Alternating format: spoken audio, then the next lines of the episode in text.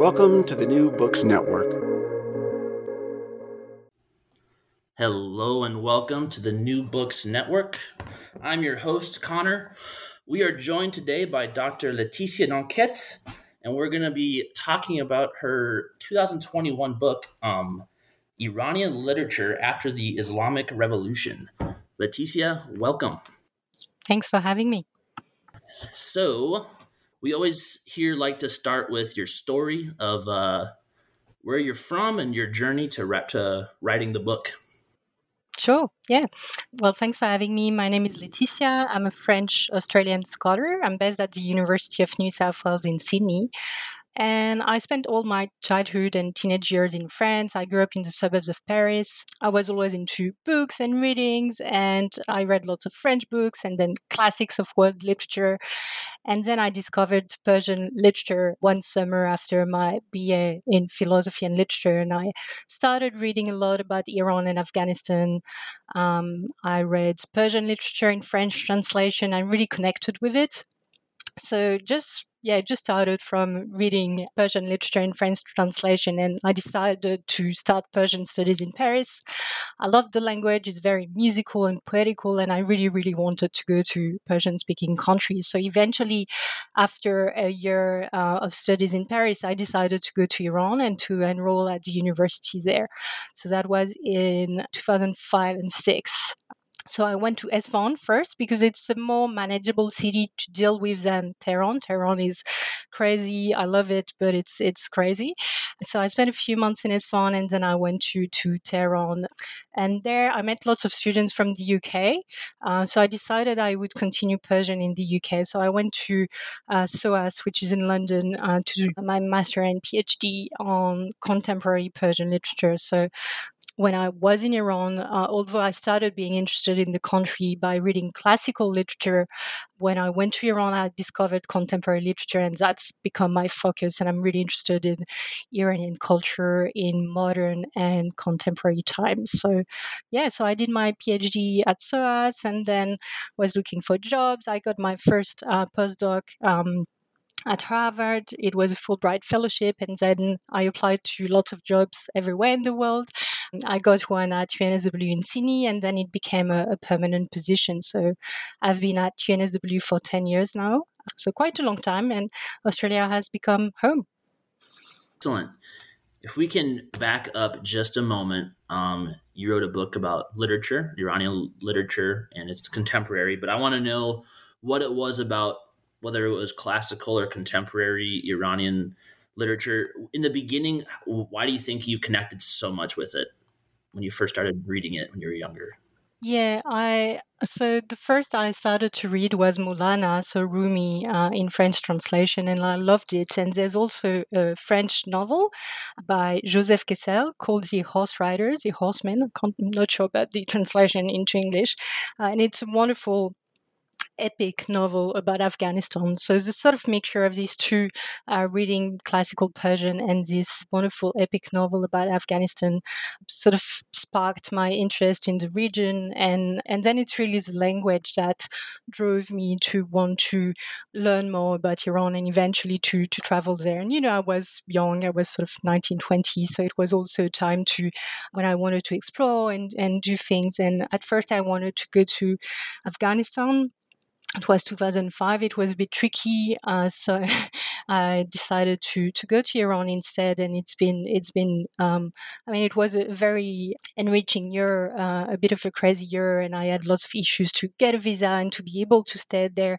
but it was it really changed my life you know it's a bit of a cliche to say that but uh, it changed you know my way to see life and iran has become a, a part of my life since then so i'm really grateful i could do this it's amazing. What was your entrance then to the contemporary literature world for Iran?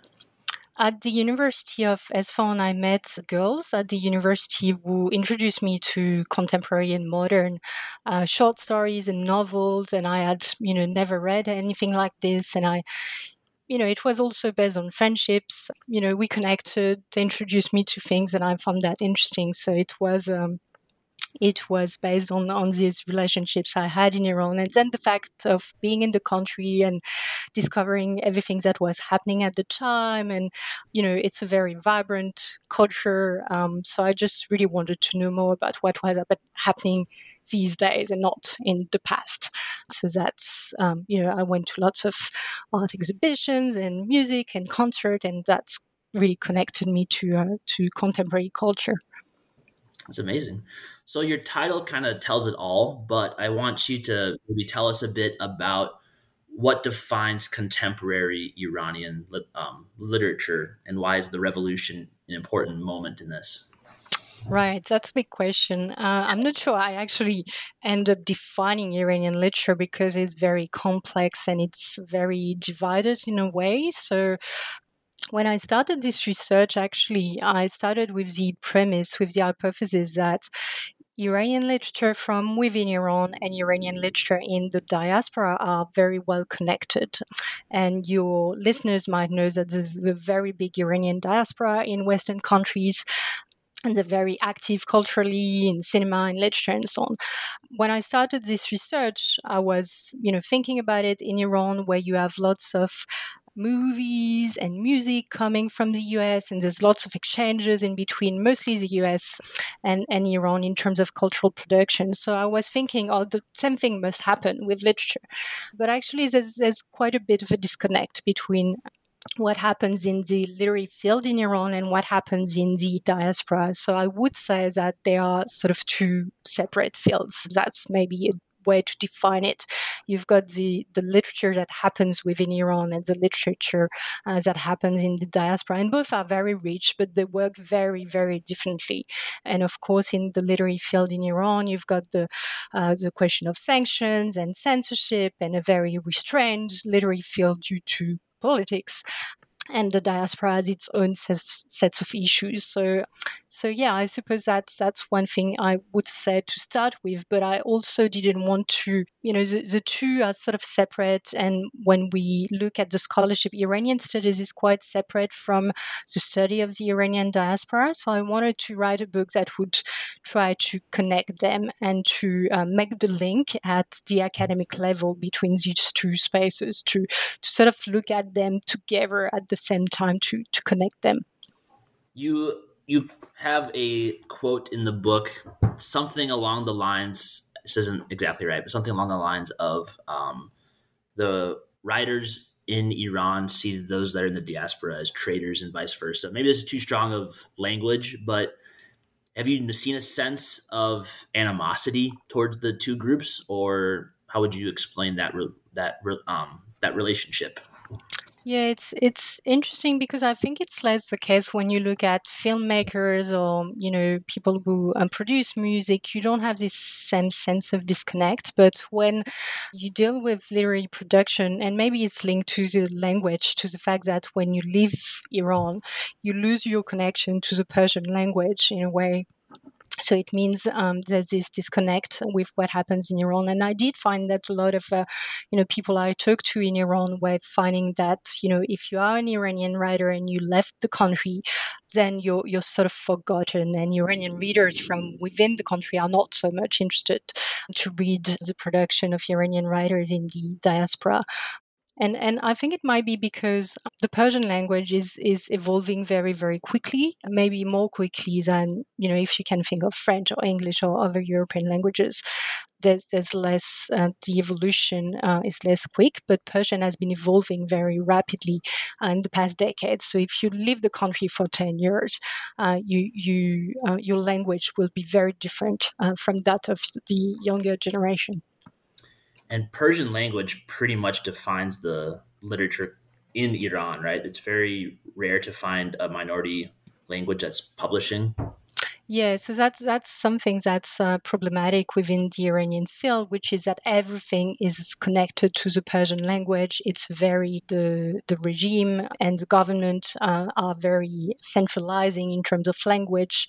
Uh, it's very difficult to learn a minority language, and Iran is full of minorities: Kurdish, Turkish, Arabs, uh, Lors who cannot uh, use their language in in school or in publications.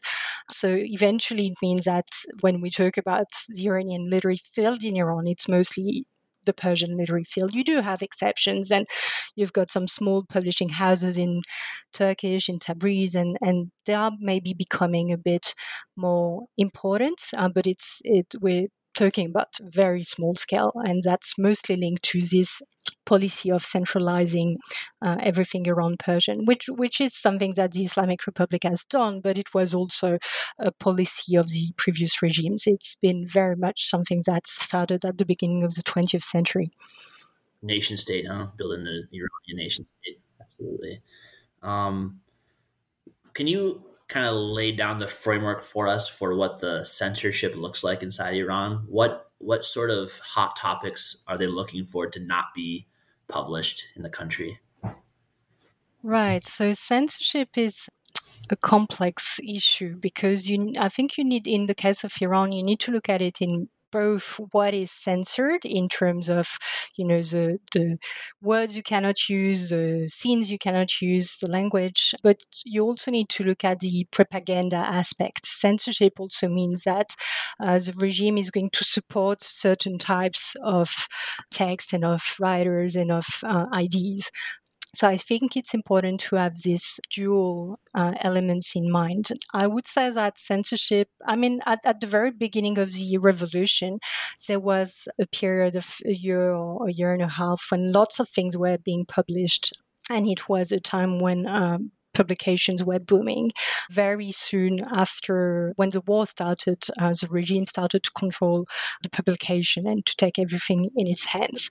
But it takes a few years until they uh, implement uh, specific laws, and the laws have always been quite vague. So, because of that, it's possible to I mean, there's a lot of fluidity in the way that censorship is implemented. Is implemented, so it means that it up to a point, it depends as to who is Minister of Culture at this time, who is the censor who gets your book, um, even if you have connections or if you are if you can bribe the censor, you know, there will be lots of possibilities of uh, negotiating and also of um, fluidity as to what is going to be censored at a certain time. So a book might be censored, and then a few months later, it will be back again on the shelves, and, and the mm. reverse happens. I would say probably at the very beginning of the revolution, because the idea of the revolution was very much to create a new Islamic society, to create a new Islamic literature, it was very prescriptive. It was very much you need to write about this and this and that, and you, it was a war as well, and the war effort was very important in terms of cultural production. The war was called the Sacred Defense, Defa-e Moqaddas, and the Sacred Defense was, you know, the way the regime organized uh, the production of its values and its ideals and how it implemented it in terms of uh, cultural production. So, because you had this very prescriptive agenda at the beginning, it was quite defined how the censorship model worked. And throughout the years, it's become a bit looser. And these days, it's more about um, the censor decides that you cannot use this word or that word. And it's mostly linked to morality, like you cannot talk about kissing, you cannot talk about anything intimate, for example. But it doesn't go to the same length as it used to um, after the revolution. So I think today they are using a lot of softwares like to look for, you know, the, the, the bad words like everything that deals with morality or consumption of alcohol or gambling or these kind of things but you don't have the the same um, the censorship implemented to the same extent. Uh, and interestingly, you have uh, now the censorship has been sort of um, it used to be the Ministry of Culture and Islamic Guidance, which was organizing the whole process, and now because they are overwhelmed with um, books uh, sometimes um, they give the censorship to freelance outside companies. So that creates you know difficult and problems in their own terms because then you deal with you know different people and and uh, a problem of coherence in the implementation of censorship i guess as an example how challenging do you think it would be for your work here to get published in in iran and why the book you've um, my book actually it's it's very important for me to have my work circulated in Persian. Um, so I've tried to have this book translated. It's been a bit difficult, but I'm hoping it will happen sometime soon. I would probably have to delete um, the whole chapter three because it deals with censorship, and basically you cannot really uh, write about it um, in those terms. And I would probably have to delete some terms and words that are not deemed appropriate or some ways of phrasing political um, political moments um, that that are not uh, appropriate at, at the moment. But I, I think I would be okay with it. Um, the you you might know that Iran hasn't signed uh, most of the uh, global copyright agreements, uh, so my work is maybe even circulating in Iran at the moment. Uh, so I, I don't know about it, but it might it might already be there and and circulating in, in a different shape and and yeah.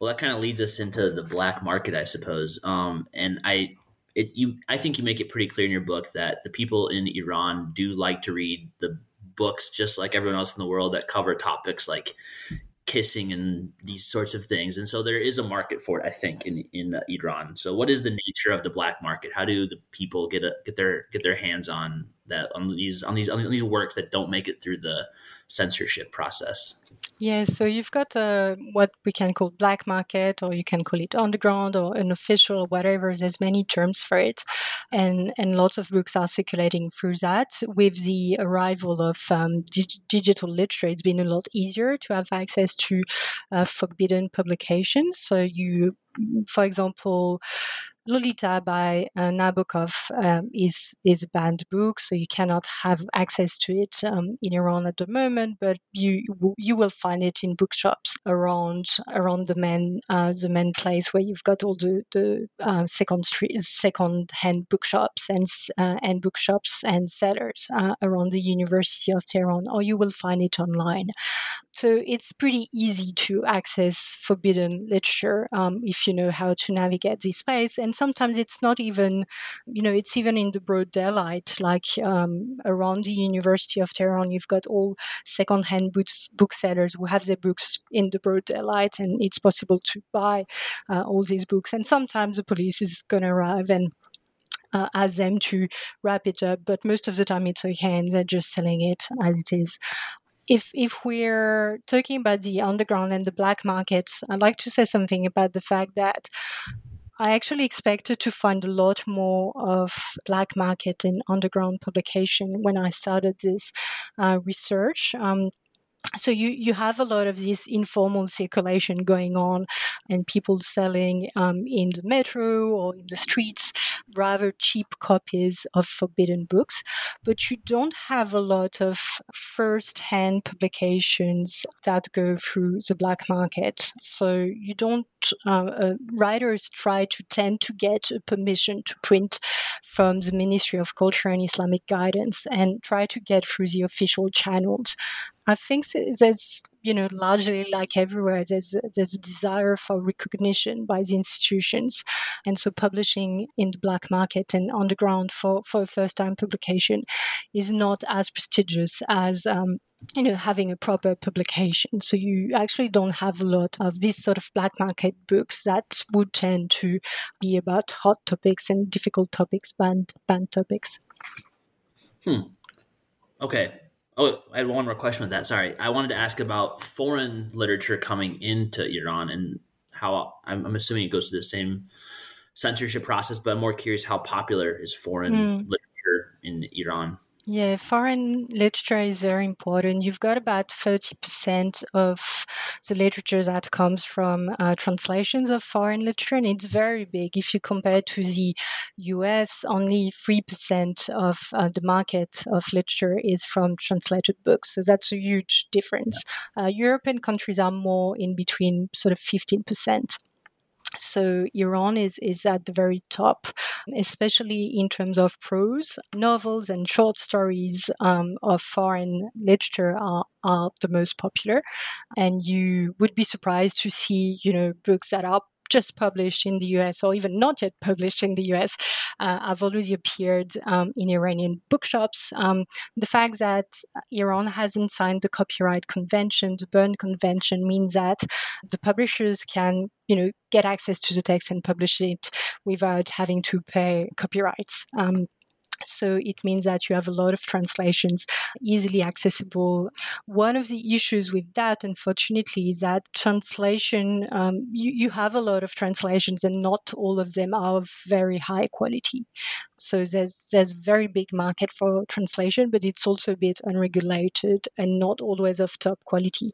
On the question of copyright, I should say that there's been a bit of a shift in the mood of publishers in the past maybe 10 15 years because a lot of uh, publishers especially independent publishers realize that this state of affairs where they don't buy the copyrights is actually negative for them. It means that publishers from uh, European countries see them as thieves. You know, they see them as, you know, publishers will just get the book and do whatever they want with it. So they've tried to informally join the global book market by trying to buy the copyright, even if it's for a very low price. And they try to negotiate it and explain to publishers the special circumstances of Iran. But for example, a very big publisher, Ofogh, uh, has been doing this for many years, I think 12 or maybe 15 years, like buying the copyrights for all uh, the books it publishes in translation. So that, that's a trend that you see increasing. So would works like books by Dostoevsky and J.K. Rowling make it through the censorship, but just lose a lot of the the juicy stuff in the book, lose a lot of the meat of it, or how how, how does that go usually? Yeah, they, they definitely make it. Uh, and you, I think there's maybe 10 different translations of Harry Potter, for example. And it's a big, it's been a huge bestseller from the beginning. It is, it is censored. And when you look at, at uh, the, the details of the books which are censored, translated literature is maybe a little less censored than literature in Persian, um, but it's still quite you know censored, and you can uh, be asked to delete certain chapters and certain sections. But mostly, it's it's out there and accessible to to Iranian readers. But of course, there will always be books that will not be published uh, in the Iranian market. For example, I'm thinking of the memoirs of Farah Pahlavi. Um, that will never be able to be published in, in Iran. Anything that deals with the previous regime uh, will, will not be published. And I mean, a big part of this is that Iranians, of course, have the internet and are crafty and can find a way to read the books they want. Along with that, with the internet, you talk about the blogosphere and this world of uh, posting on online, Facebook, uh, places of that nature. Um, what's the landscape with that, with sharing thoughts and ideas in in Iran and the diaspora. Yeah, yeah. So blogs have been really important in Iran at the beginning of the 2000, around 2005 six. They've and and there was a time that the internet was not really censored because the regime wasn't quite sure what to do with it. So there was maybe a year or so of uh, really uh, blossoming of literary text online so at that moment that sort of shifted things in the literary field after a year or so uh, censorship was implemented online and things came back to, to normal sort of. But you still see some spaces of freedom and resistance online that you cannot see in print. For example you can publish some erotic poems online that you would never see in print. It, it sort of goes you know through the net um, and if the writer is not very well or if um, he or she doesn't publish only these sorts of poems, then that's okay to to publish them online. It doesn't mean that uh, it's always okay, and lots of online literary people have been arrested and jailed, and, and, and censorship is is very strong, but you, you do see those spaces of, um, of freedom online. I would say that the blog literature have, has had an important impact on the evolution of the literary field in, in the sense that the short form has become a, a lot more important uh, to the evolution of Persian literature, and that has been a direct influence from from the blogs, uh, from the literary blog. Since blogs are not there anymore. They're not important anymore. But since the mid 2010s, you've got Instagram, uh, which has played a very important role. It's not uh, mostly it's not banned, and so a lot of the uh, evolutions that you see in contemporary Iranian literature today uh, happen on Instagram. I was kind of hoping to wait to the end of the interview to, to, to talk about this, but when you're talking about social media, I thought of the protests that were happening, you know, the last few months. And I guess here I'm in the US and I would see musicians and people of that nature post um, protest songs on the internet and then hear, oh, they're in jail now. And so um, I guess what can you speak a little bit to what the space of the internet is as a form of revolt for Iranians? I know it's not quite in line with literature, but it, it's all kind of related, I think. Yeah, yeah, the internet has uh, played an important space in promoting certain types of protest and also promoting certain forms. I'm, I'm thinking poetry is very important in the way that the these protests have taken shape in the past few months, and you see uh, a lot of slogans that are very much poetical slogans online, and that's that's where you, you see these sort of new forms and, and cultural production happening. So yeah, it's been it's been very important, but the regime is very good at uh, you know managing the speed of the internet and cracking down on you know certain spaces. So it's also it's also a, a mouse and cat game of uh, something is happening in one space and then the regime is cracking down and and that moves to a different space. You used to see that, for example, uh, newspapers are have maybe less importance today than they used to have 20 years ago, but you used to see, you know, important discourses and ideas in certain newspapers, and the newspaper would be closed down and two weeks later you would see the same people the same journalists writing a new newspaper with a new name with basically the same you know sentiment same ideas so that that's how things are, are moving. Some uh, some spaces are closed on and they move to to different spaces. But of course that means that the whole dynamic of resistance is sort of stopped and you know people are stopped in their track and it's a very tiring game for iranians well, I guess moving to the beautiful side of the culture, um, you mentioned a couple times being in, I believe it's the International Book Fair in Book Fair in Tehran, I think. And I was wondering if you could take us for a walk through the fair, what it what it feels like there. Um, what do you see? Which what books are there? What books are popular there? What books are not popular there? And kind of your, I guess, a little bit of your analysis of all that. Yeah, so the International Book Fair is a big cultural event in Iran. I must say that it is an event that is organized by the government mostly, so it has this governmental input to it. You do have independent publishers coming and, and being out there. But in the past 10 years, you've seen many independent publishers having trouble to expose certain books or even being banned from attending the book fair. So it's not a, a neutral uh, space. It is a space that has this governmental touch on it. But it is a moment at which literary practitioners get together and there's this encounter with readers. I must say also, it's a very popular space. You don't have a lot of times in Iran where young people can meet in, you know, in a public space and, you know, have fun and discuss sort of without being too much seen by the morality police or their families or um, so the book fair is a space where you basically meet up and hang out with boys and girls. So that's that gives this element of fun to the book fair. You have you also have a very big children's section, so children's literature is very important in Iran. It's a pretty well organized and professional sector, and the children's literature section in the book fair is, is very big and it's you know full of colors and balloons and kids running around, so it's quite nice. Um, but you also have uh, the very governmental section with uh, the very heavy Islamic publishers or the publishers coming from other Islamic countries like from Palestine or from uh, Syria, you know, the, the regime sort of linked to the to the Iranian regime. Mostly these sections are not very well attended, but they're there and they're very important to uh, how the regime sees itself and deploys its sort of soft cultural diplomacy. Sure.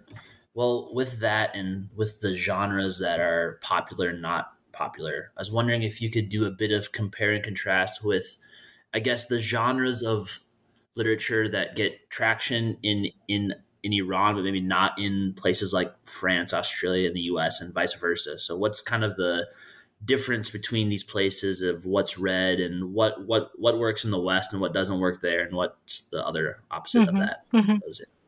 Those- Yeah, so the, the literature published outside of Iran is quite specific. In the US, you've got a lot of memoirs, for example. It's become a bit more diversified in the past um, maybe five, six years. But um, from from the 2000, you used to have lots of memoirs by Iranian Americans, for example.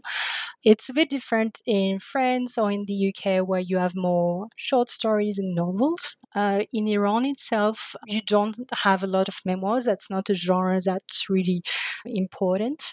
But you do have things that maybe are surprising for a Western audience. Like you have a lot of romances, and they are very popular, and uh, lots of people, mostly women, read them, but they're very popular and they're everywhere. And I'm saying it's maybe unexpected because, you know, I mentioned the fact that it's impossible to talk about intimate relationships, and you might not expect that romances are a big thing, uh, but they are in a very Islamic way. And very often the ending of the romance is not at all what we would expect as, as a Western audience. It's very much about re-implementing the rules that Islamic society think are appropriate for a relationship between a man and a woman. But you've got all these developments within the story. And and these romances are changing as well. And it's about women and men engaging in, in different ways and maybe meeting each other in at university or at work. So that also brings some changes and some negotiations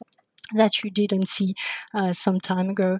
You've got a, a, segment of literature that's mostly never translated into Western countries. That's the sacred defense literature I was mentioning before. There's been one text translated called Da. What is it in English? I forget the title um, in English, but it, I think it's called One Woman's War, and this is this is a memoir by a woman who was at the war front, and she talks about her ordeal, and uh, she's very much aligned with the ideas of the Islamic Republic, and the text has been supported and promoted by the regime. So it's this sort of text that you see a lot in Iran that you usually don't have a glimpse of in Western countries. This one has been translated, but that's the only exception I can think of, and a lot of uh, a lot of people in Iran have to read this text because they're like on the curriculum. You get them as a as a student in school, in at university, but you know sometimes they're not very um, big bestsellers. They are very much about the same topics and they're quite formulaic um, in the way they function, but they do exist and they form a very important part of what the literary field looks like are they sort of a promotion of Iranian nationalism? Is that kind of what the idea of the sacred defense is?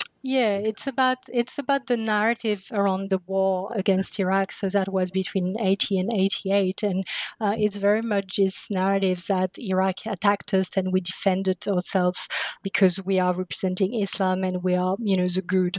And there's these whole notions of uh, martyrdom and sacrifice uh, that comes into it. It's very much male-dominated, but in the last sort of 10, 15 years, you've seen more texts written by women who might have been nurses or even, you know, the wives or sisters of uh, people at the front and who tell their, their stories of how the war unfolded for them. But the war was very, I mean, the, the we, we talk a lot about the Islamic Revolution as this watershed moment. And of course, it was a watershed moment.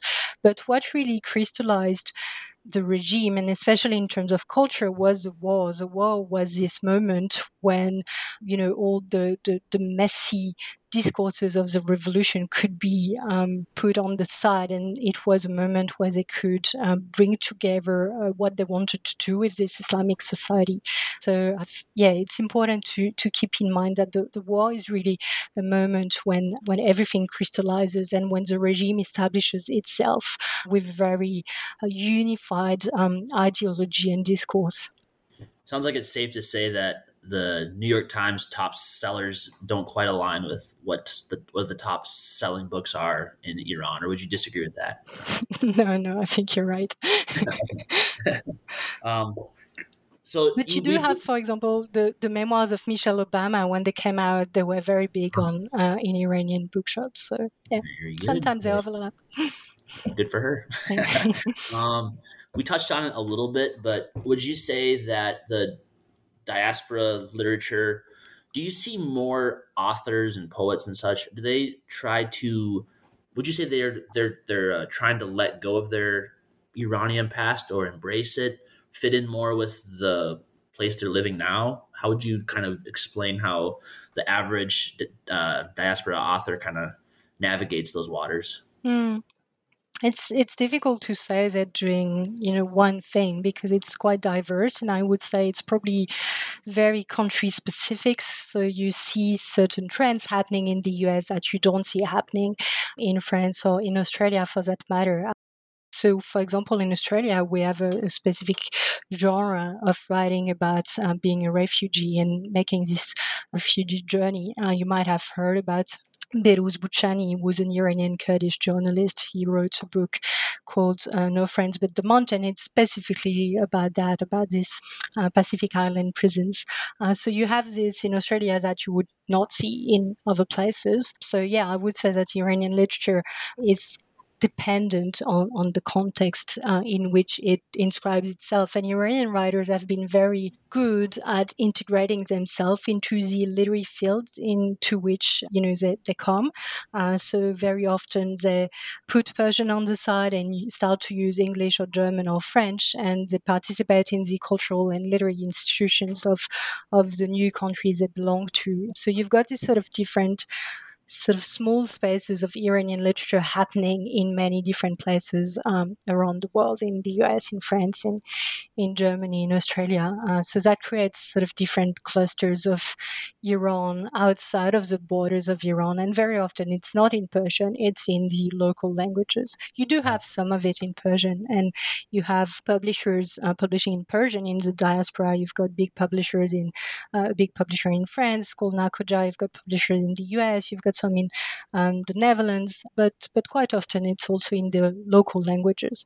So you could say that you have not one Iranian lit- literature, but Iranian literatures in the plural. Do you find that the experience has been similar for filmmakers in the diaspora as well?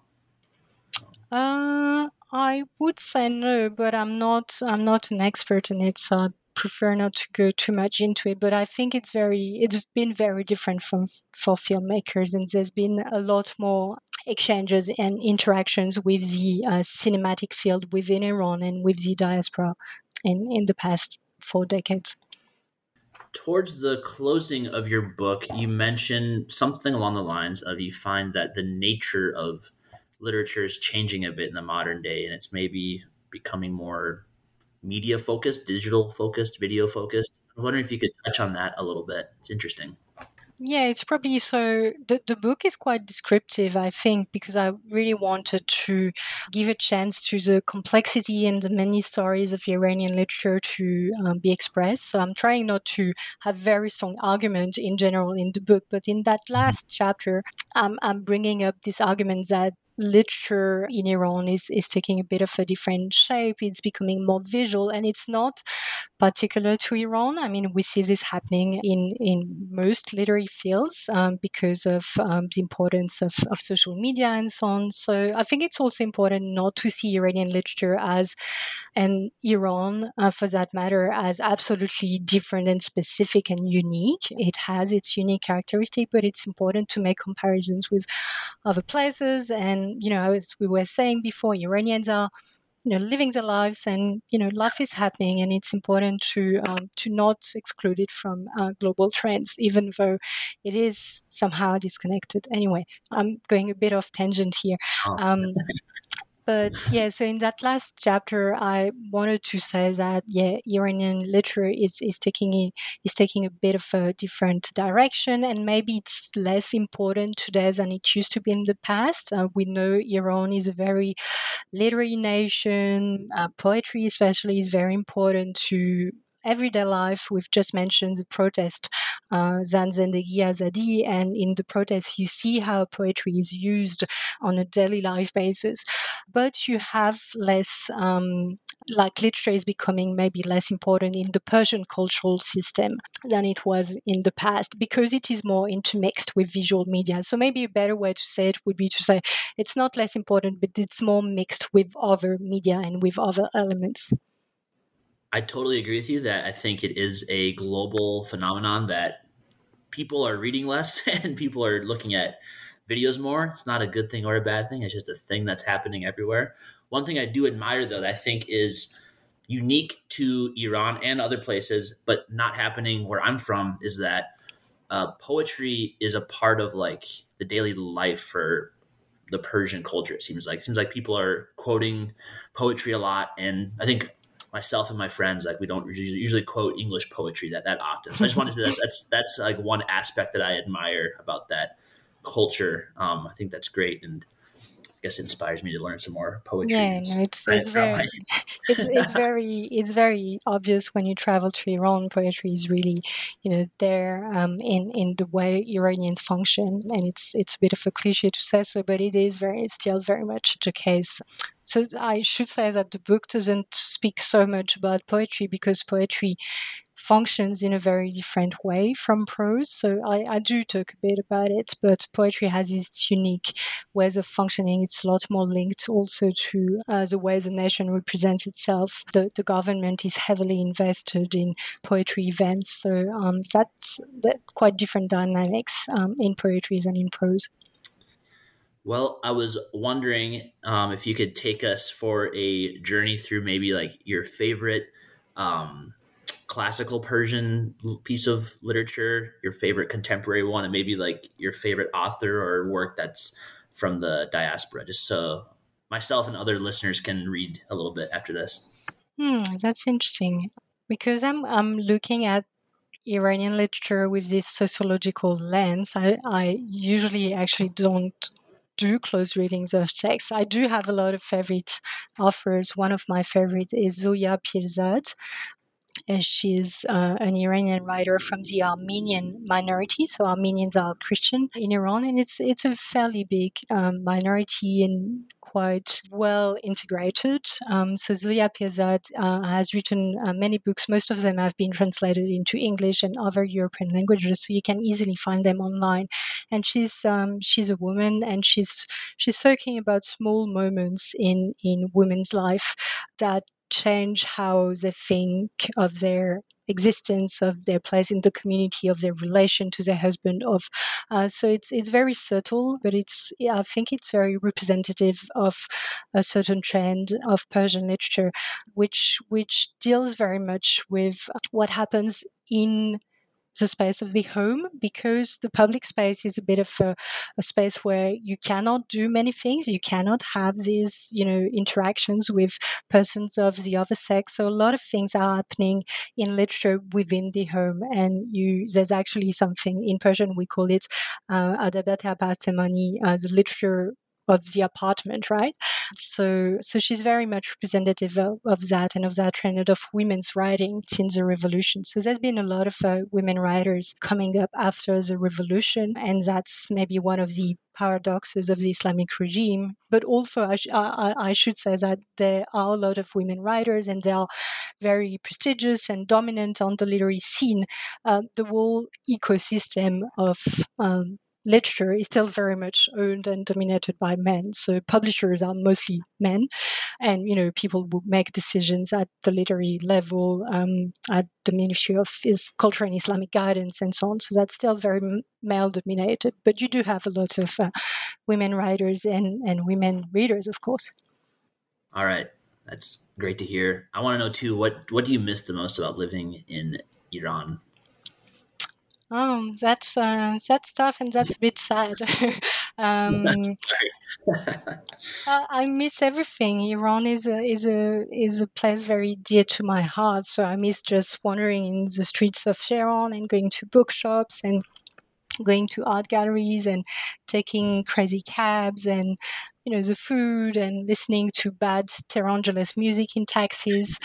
Um, uh, after the uh, women life freedom movement, things have shifted quite drastically, I think, in Iran, and there's been a lot of changes at the uh, literary and cultural and university levels. So, for example, lots of uh, scholars I used to work with at the university have left and have had to leave for political reasons. So, I think there's been lots of uh, massive changes. So, yeah, it's it's uh, it's a bit of a difficult time for for Iranians and for everyone who, who loves the, the country. Well, Uh, thank you so much for sharing this book with us. I just want to tell listeners that you should Google the book because the cover is gorgeous. It's turquoise at the color, and there's um, a beautiful photo on the book. Could you just talk really real quick about the cover of the book? Sure. yeah. Yeah. So, so the photographer is Mariam Firouzi, and she's a photographer based in Iran. And the image comes from a series called Reading for Tehran Street. So, uh, and she's got maybe 10 pictures of Tehran streets. Um, and the one I chose for, for the cover really speaks to uh, a few of the ideas I'm, I'm, mentioning in the book. There's uh, something about children's literature and uh, something about women's writing and so on. So, yeah, I was really grateful that she accepted to um, uh, for me to, to use the image for the book. All right. And we always have to ask here what are you working on next? Um, I'm working on a new project on publishing industry in Iran. So it's more uh, about going into the archives and looking at the history of the publishing industry. Uh, I'm going to write a very classical history of the publishing industry from the 50s to today, like looking at archives of publishers, memoirs of publishers. There's a lot of material in Persian. Um, yeah but it's not really a field that scholars from within Iran are interested in or, or, working on. So there's a lot of things to manage, a lot of material to manage, and, and quite a lot to write about, I think. So, yeah, I'm quite excited. There's, there's a big yet files on my computer um, that I haven't started to open, but I know I will find treasures in them. So I'm really excited. Well, that sounds awesome. Let us know when it's out so we can talk again. That sounds great. Thank you. Yeah. Thank you so much for taking the uh, time here to talk to us. I really appreciate it. Thanks so much for having me. It was a pleasure.